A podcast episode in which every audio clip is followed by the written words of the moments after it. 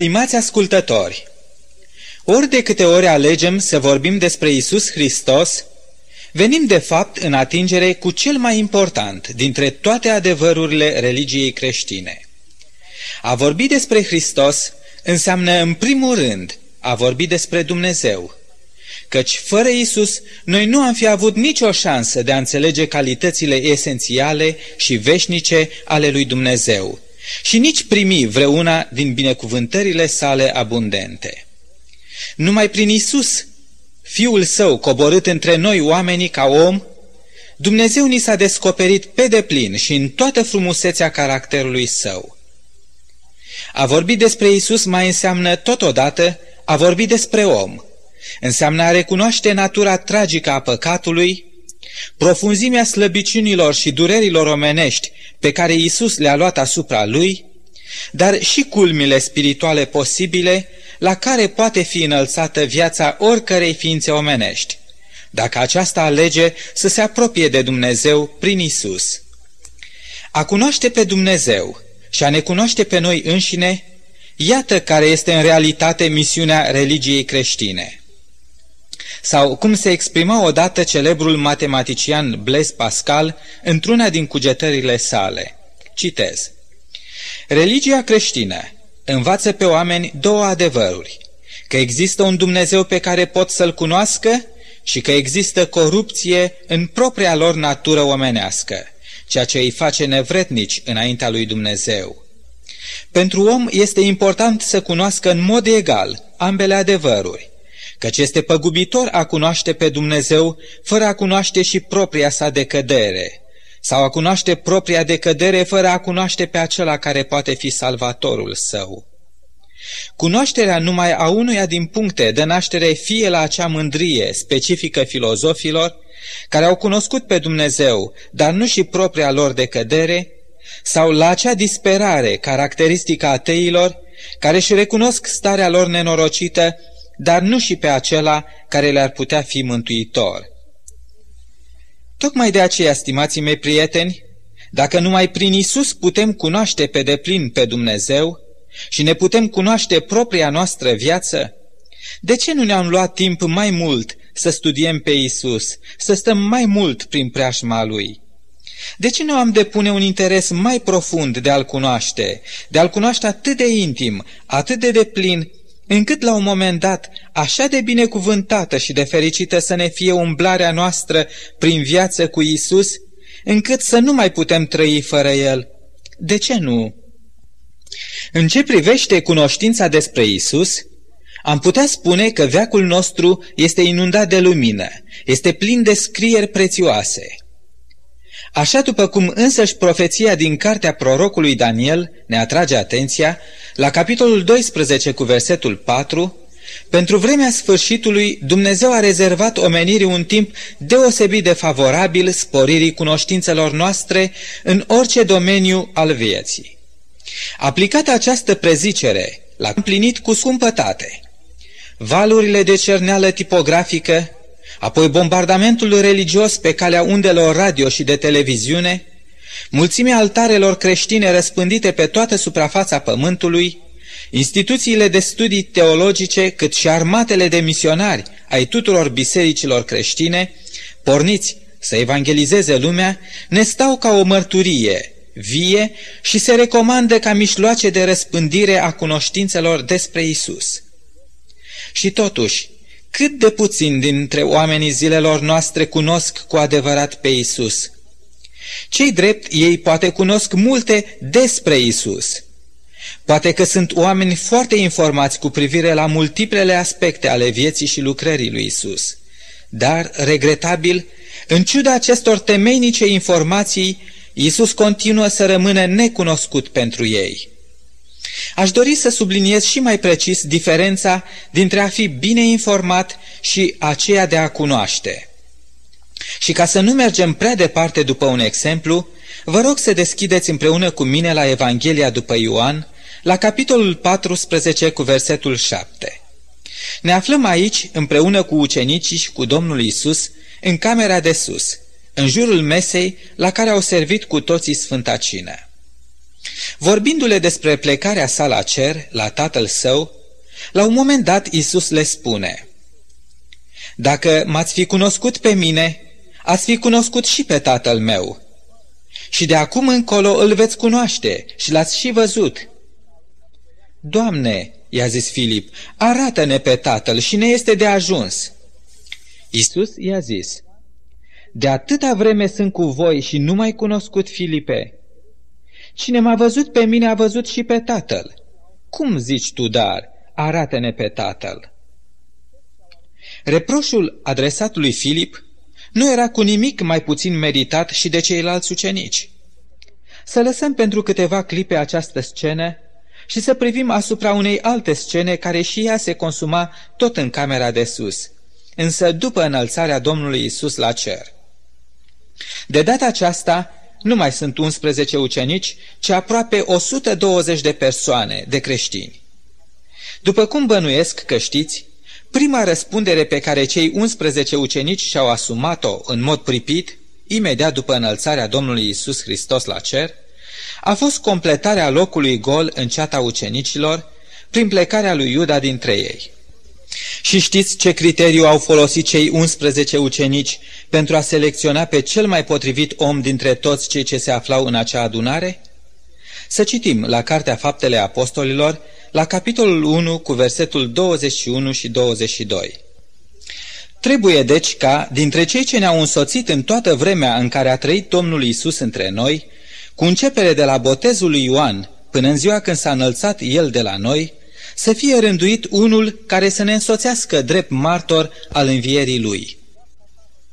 Ați observat pe ce bază și-au propus ucenicii să aleagă un alt apostol în locul lui Iuda? Acest nou apostol trebuia să fie cineva care să fi trăit chiar de la început prin preajma lui Isus, încât acum să poată sluji drept martor a tot ceea ce a spus și a săvârșit Isus și în special să fi fost martor al învierii sale. Deci, cu alte cuvinte, unul care să fie tot atât de bine informat ca și ei cu privire la Isus. Și acum să ne întoarcem la Filip. Dacă vreți să știți, el era un om foarte bine informat. El este unul dintre primii ucenici căruia Isus îi spune: „Vino după mine.” Cu el începe Evanghelia după Ioan și tot cu el pare că vrea să se sfârșească. Știți cam ce distanță de timp este între primul capitol din această Evanghelie și capitolul 14? Cam 3 ani și jumătate. 3 ani și jumătate de umblare cu Isus, de acumulare de date despre Isus, de studiu al vieții și lucrării sale. Cine ar fi trebuit să-l cunoască cel mai bine pe Isus decât Filip și decât toți ceilalți ucenici? Cine ar fi fost cel mai în măsură să depună cele mai detaliate mărturii în favoarea lui Isus? Cine se putea lăuda mai mult decât toți oamenii că îl cunoaște pe Isus, decât ucenicii săi? Și totuși, tocmai lor le adresa Domnul Iisus acel gentil reproș: „De atâta vreme sunt cu voi și nu m-ați cunoscut.” Aceasta este dovada, stimații mei ascultători, că a cunoaște pe Iisus nu este tot una cu a ști multe despre Iisus, ci a cunoaște pe Iisus înseamnă a experimenta o viață nouă cu El, a experimenta puterea și idealurile unei vieți noi. Exact acest lucru vroia să-l sublinieze apostolul Pavel atunci când a scris în epistola sa către Filipeni, la capitolul 3 cu versetul 10 următoarele: „Și să-l cunosc pe el și puterea învierii lui și părtășia suferințelor lui și să mă fac asemenea cu moartea lui.” Dacă veți citi mai sus cu câteva versete, începând de la versetul 4, veți sesiza cât de mulțumit părea apostolul Pavel de viața lui, mai înainte de a-l cunoaște pe Isus, ce ancore puternice avea el înfipte în istoria milenară a neamului său, în tradiție, în neprihănirea sa personală și în eforturile sale de a prigoni pe creștini. Fiți siguri că Pavel cunoștea foarte multe despre Isus, ca orice iudeu bine informat din vremea aceea. Dar mult mai târziu, el trăiește momentul când să-l cunoască în mod personal pe Isus, pe calea spre Damasc. Acela a fost momentul care a răsturnat toate sistemele de valori și de puncte de sprijin din gândirea sa. Și din acel moment, în viața lui, începu să lucreze puterea lui Isus, puterea învierii sale la o nouă viață. Acum accentul apostolului Pavel, în dorința de a-l cunoaște cât mai profund pe Isus, este pus pe experimentarea acestei puteri, pe părtășia sa cu Isus și pe trăirea unei vieți de asemănare cu Mântuitorul său. Fără îndoială că ați remarcat cele trei cuvinte, cei trei pași care ne conduc spre cunoașterea lui Isus: experimentarea puterii lui Isus, părtășia, asemănare. Aș dori să nu treceți cu vederea această gradație, aceste trei cuvinte cheie: experiență, părtășie, asemănare. Dacă și dumneavoastră, stimații mei ascultători, doriți să depășiți granița simplei acumulări de informații, de date sau de fapte despre Isus, atunci faceți acest prim pas. Predați-vă lui Isus Hristos și rugați-vă ca să vi se ofere ocazia de a experimenta puterea sa, puterea învierii la o nouă viață. Isus este plin de putere. Luați-vă, vă rog, timp și studiați cu atenție una dintre cele mai frumoase dintre Evanghelii, Evanghelia după Ioan. Această Evanghelie ne raportează cele 7 minuni pe care Isus le-a săvârșit în timpul lucrării sale dinainte de răstignire. Prima este minunea prefacerii apei în vin la nunta din Cana Galileei. A doua este vindecarea fiului unui slujbaș de neam împărătesc. A treia minune este vindecarea celui paralizat de 38 de ani de la scăldătoarea Betesda. A patra minune este înmulțirea pâinilor și peștilor pentru hrănirea a 5.000 de oameni. A cincea minune este aceea a umblării lui Isus pe ape și a potolirii furtunii. A șasea minune este vindecarea unui orb din naștere, iar a șaptea minune este aceea a învierii lui Lazar. Aceste 7 minuni demonstrează fără nicio umbră de confuzie sau îndoială că prin puterea sa Isus este în stare să pătrundă, să rezolve și să schimbe viața noastră. Și noi adeseori strigăm: nu mai este vin. Bucuriile căminului nostru adeseori sunt amenințate de lipsurile, greutățile, dezamăgirile și nefericirile acestei vieți. A doua minune ne amintește despre starea noastră fizică. Fiul acelui slujbaș de neam împărătesc, al cărui suferință deja depășise capacitatea oricărui medic de a mai interveni, reprezintă starea disperată a milioane de oameni, poate chiar a multora care ascultă această emisiune azi. Dacă Marele Vindecător nu-și va manifesta puterea sa de vindecare, ruina noastră va fi sigură. Viața noastră duce lipsă nu numai de bucurii sau de o stare bună de sănătate, ci adeseori suntem așa de deprimați ca și acel slăbănoc de la scăldătoarea Betesdei. Încercările și ispitele vieții ne descopere neputința noastră totală. Nereușitele vieții vin unele după altele și în disperarea noastră exclamăm aceleași cuvinte: Doamne, nu am pe nimeni. Da, aceasta este viața noastră. Noi suntem adeseori nu numai jefuiți de bucuriile vieții, de sănătate, ci și de orice nădejde. Cei 5.000 de sărmani flămânzi ne reprezintă tot pe noi. Noi suntem flămânzii. Milioane de oameni mor zilnic din cauza acelei hrane care nu poate să sature nici corpul și nici gândirea oamenilor de azi. Odată cu a 5-a minune, situația este și mai dramatică. Până și natura ne primejduiește viața. Corabia ucenicilor prinsă în strânsoarea valurilor și a vântului reprezintă viața noastră fără apărare și în completă nesiguranță, tremurând la gândul unor dezastre iminente sau în fața morții. A 6-a minune ne atrage atenția asupra adevăratei orbiri de conștiință cu care unii oameni se nasc în epoca noastră sau pe care unii au căpătat-o pe parcursul vieții datorită preferinței lor de a alege întunericul. Și în final, minunea cu Lazar, cel înviat din morți, ne descrie pe noi care, datorită vieții de păcat, în realitate murim puțin câte puțin, în fiecare zi. Acestea toate sunt un tablou impresionant al stării nefericite a omenirii întregi. Aceste minuni raportate în Evanghelia după Ioan mărturisesc că omul care nu s-a predat încă lui Isus nu are de ales. Viața sa este lipsită de bucurii, de sănătate, lipsită de speranță, de hrană, de siguranță, de orizont și de vigoare. Studiați cu atenție viața. Oare nu acesta este tabloul general pe care majoritatea oamenilor îl trăiesc? Fără Isus, omul are toate șansele să nu cunoască altfel de viață.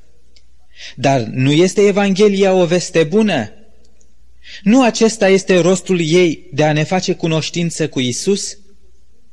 Aceste 7 minuni ne vorbesc despre natura divină a lui Isus, despre capacitatea nelimitată a puternicului Fiu al lui Dumnezeu de a da piept cu lipsurile, problemele și toate nefericirile vieții noastre. În fiecare dintre aceste 7 minuni îl descoperim pe Isus ca fiind acela care transformă, care schimbă situațiile. El schimbă apa în vin, boala în însănătoșire, disperarea în nădejde, foamea în săturare, primejdia în siguranță, întunericul și orbirea în lumină și vedere, iar moartea în viață. Toate minunile acestea vorbesc despre divinitatea sa, despre puterea sa nemaipomenită și nemărginită. El este stăpân peste toate acestea. Notați acum din raportul acestor minuni cât de atot îndestulătoare este puterea sa. Minunea de la nuntă ne demonstrează puterea lui Hristos asupra calității vieții. Apa devine vin. Hrănirea celor 5.000 de suflete ne descoperă puterea sa în ce privește cantitatea. 5 pâinișoare și 2 pești devin hrană suficientă să hrănească din destul o gloată așa de mare și să mai rămână încă. Vindecarea omului ce era paralizat de aproape 40 de ani ne descoperă faptul că puterea lui Isus tronează peste timp. Trimițând un cuvânt de însănătoșire de la Cana la Capernaum pentru copilul acelui slujbaș, ne ajută să vedem cum puterea lui Isus nu este limitată de spațiu, de distanțe. Mergând pe ape, Isus a demonstrat o putere mai presus de legile naturii. Vindecarea orbului din naștere ilustrează cât de mare este puterea lui Isus. Nici o neșansă a vieții nu poate sta în calea puterii sale. Iar învierea lui Lazar mărturisește despre puterea lui Isus asupra chiar a morții. El este învierea și viața. Nu uitați, Isus are putere. Nu o spun eu, ci însuși El mărturisește aceasta. El a spus pe vremuri și ne spune și azi: toată puterea mi-a fost dată în ceruri și pe pământ. Matei 28:18. Și mai mult decât atât, la Evanghelia după Ioan, la capitolul 17 cu versetul 2, Iisus declară că i s-a dat putere peste orice făptură. Da, Iisus poate avea putere și peste tine, prietenul meu. Nu există nicio piedică în calea puterii sale, nici timp, nici spațiu, nici legi naturale, nici șanse sau neșanse, nici dificultăți și nici probleme încălcite nu-i pot sta în calea puterii sale.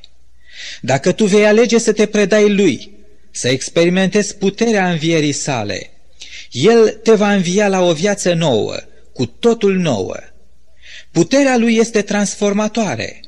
Ea poate schimba întreaga noastră fire, toate gusturile noastre greșite, gândurile noastre nevrednice și toate direcțiile greșite ale vieților noastre. Ea poate schimba disperarea în nădejde și întunericul în lumină. Pentru Isus nu are importanță cât de bun sau de rău ești, cât de sfânt sau de nevrednic te vezi. Nu are importanță cât de aproape sau de departe te știi tu de Isus. Un singur lucru doresc să te asigur: Isus are putere să trezească viața ta, are putere să o schimbe, să o nobileze și să o umple de binecuvântările sale. Numai așa poți să-L cunoști pe Isus cu adevărat, experimentând puterea sa. Fii sigur, prietene drag, Isus te iubește. El dorește să-L cunoști. El dorește să ți se descopere și ție. El dorește să-i dai voie să pătrundă în viața ta, în vălmășagul ei de probleme, îndoieli, umbre și insatisfacții și chiar în situația în care te găsești acum și din care crezi că nu poți găsi nicio ieșire. El ți se va face cunoscut. Nu-i așa că și tu dorești să-L cunoști pe Isus? O, aceasta va fi cea mai mare descoperire a vieții tale. Dacă chiar dorești, atunci te invit să te pleci împreună cu mine în rugăciune. Deschide-ți inima lui Isus, te rog, și spune-i: Iisuse bun, ajută-mă să te cunosc. Tu mă cunoști destul de bine. Privirea ta mă urmărește. Simt că îmi stai prin preajmă tot mereu. Iată că-ți deschid inima și viața mea. Locuiește în ea, schimbă tot ce nu-i după voia ta. Rezolvă toate problemele vieții mele. Lucrează prin puterea ta tot ceea ce știi că este spre binele meu și spre slava ta. Ajută-mă nu numai să te cunosc, dar să te și iubesc și să te urmez într-o viață nouă. Și îți mulțumesc în numele tău puternic și minunat. Amin.